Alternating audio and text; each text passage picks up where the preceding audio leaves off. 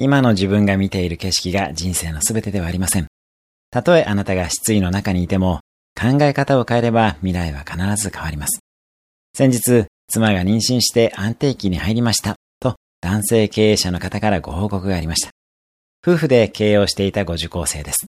受講開始時は仕事で頭がいっぱいで子供はずっといないでいいと考えていました。仕事とプライベートの現状の外側を真剣にコーチングした結果、仕事をシステム化、組織化し、ご夫婦で話し合い、子作りをする時間もでき、好循環の結果が出ました。売上もアップして、奥様は妊娠して無事安定期に。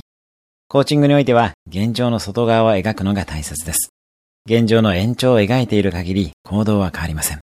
現状の延長の目標だと、今よりちょっと頑張るとかで終わってしまいます。現状の外側を描いていきましょう。今日も素敵な一日を。